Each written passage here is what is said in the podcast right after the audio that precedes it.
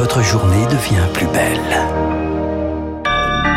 Soyez les bienvenus si vous nous rejoignez sur l'antenne de Radio Classique. Nous sommes le lundi 30 janvier et il est 7h30.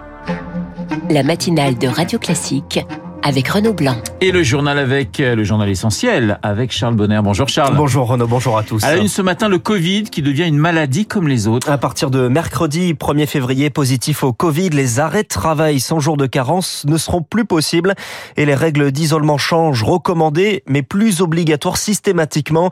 L'héritage de la crise sanitaire évolue, Lucie Dupressoir, et ça inquiète un peu les soignants. Pour le gouvernement, c'est la chute des contaminations qui justifie la suppression de ces mesures. Moins de 5000 cas par jour en ce moment contre plus de 20 000 fin décembre.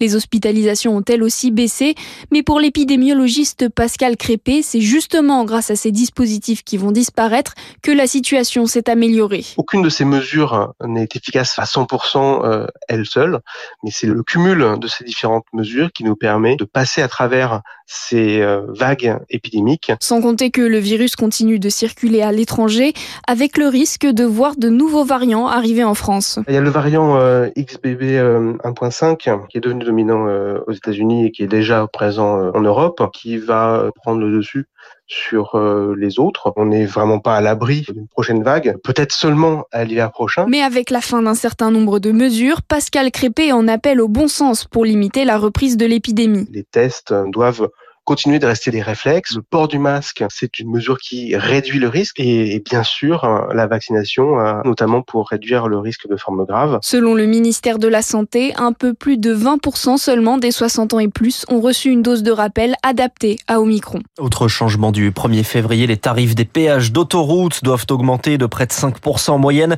Vinci Autoroute annonce ce matin un geste pour les déplacements domicile-travail en bloquant le prix de la majorité des trajets courts. Charles, la réforme des retraites fait ses premiers pas à l'Assemblée nationale. Les discussions commencent ce matin en commission des affaires sociales dans une ambiance tendue, pas forcément propice aux avancées.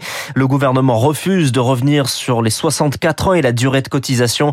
Rajouter à cela un calendrier très serré, Charles Ducrot. Les copies sont sur la table. La commission des affaires sociales à l'Assemblée a une semaine pour examiner le texte avant sa présentation dans l'hémicycle le 6 février. Et les paupières des députés risquent de vite s'alourdir. Pas moins de 7000 amendements seront débattus, dont 6228 viennent de la NUP. Ça reste moins que les 22 000 du précédent projet de réforme en 2019. Mais les débats dureront 10 jours, pas plus. La navette pour le Sénat est prévue le 17 février. Un temps extrêmement serré imposé par le gouvernement pour éviter l'obstruction parlementaire.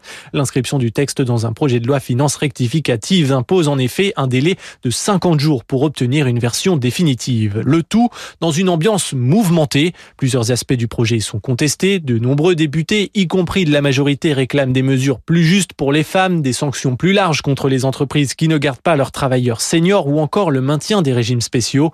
En attendant, la majorité campe sur sa position et espère une adoption du projet de loi le 26 mars prochain. Et en plein débat sur les retraites, l'équilibre des forces est légèrement modifié avec trois élections législatives partielles. En Charente, dans la Marne et le Pas-de-Calais, le RN perd un député, les Insoumis en gagnent un Renaissance au même nombre. Une deuxième journée de mobilisation demain, deuxième manche des syndicats, des rassemblements dans toute France et des trains à l'arrêt avec un tiers des TGV en circulation en moyenne, presque aucun intercité en Ile-de-France, métro et TER au ralenti et parfois fermé sur certains axes. Vous écoutez Radio Classique, il est 7h33, le gouvernement présente un plan contre les discriminations. 80 mesures pour aller plus loin que les discours de tolérance, des voyages mémoriels tous les ans à l'école, des tests dans les entreprises à l'embauche et la création d'une circonstance aggravante lors d'une infraction raciste ou antisémite commise par les forces de l'ordre. Le risque d'une escalade de la violence en Israël. Deux fusillades ce week-end par deux Palestiniens de 21 et de 13 ans. Sept morts, plusieurs blessés, la suite d'un raid meurtrier la semaine dernière de l'armée israélienne. Le secrétaire d'État américain Anthony Blinken se rend à Jérusalem aujourd'hui avec un discours d'apaisement. Vincent Lemire est directeur du centre de recherche français à Jérusalem et pour lui, on peut s'attendre au pire tous les ingrédients d'un embrasement sont réunis. La première raison, c'est qu'on a un gouvernement israélien d'extrême droite radical qui évidemment ne va pas jouer euh, l'apaisement. Le deuxième facteur, c'est le calendrier. Le 22 mars prochain euh, commence le mois de Ramadan avec des rassemblements extrêmement importants à Jérusalem et sur l'esplanade des mosquées. Et puis quelques jours après, ce sera euh, la Pâque juive, puis les Pâques chrétiennes qui vont coïncider avec le Ramadan. Troisième facteur, c'est qu'il n'y a plus de leadership palestinien et donc il n'y a plus de moyen de négocier une quelconque trêve ou un quelconque apaisement. Ni l'autorité palestinienne, ni le Hamas, ni même en réalité les factions palestiniennes traditionnelles ne sont impliquées dans les dernières attaques. Vincent Lemire jouant par Azaïs Perron. Et on y reviendra à 8h15 avec Yael German, ambassadrice d'Israël en France. L'Allemagne ne fournira pas d'avions de combat à l'Ukraine. C'était une demande formulée la semaine dernière par le président Zelensky. La réponse, c'est non du chancelier allemand Olaf Scholz de crainte d'entrer dans une guerre de surenchère. C'est un pays gouverné par des gangs. Haïti, où la violence atteint des niveaux jamais vus depuis des décennies.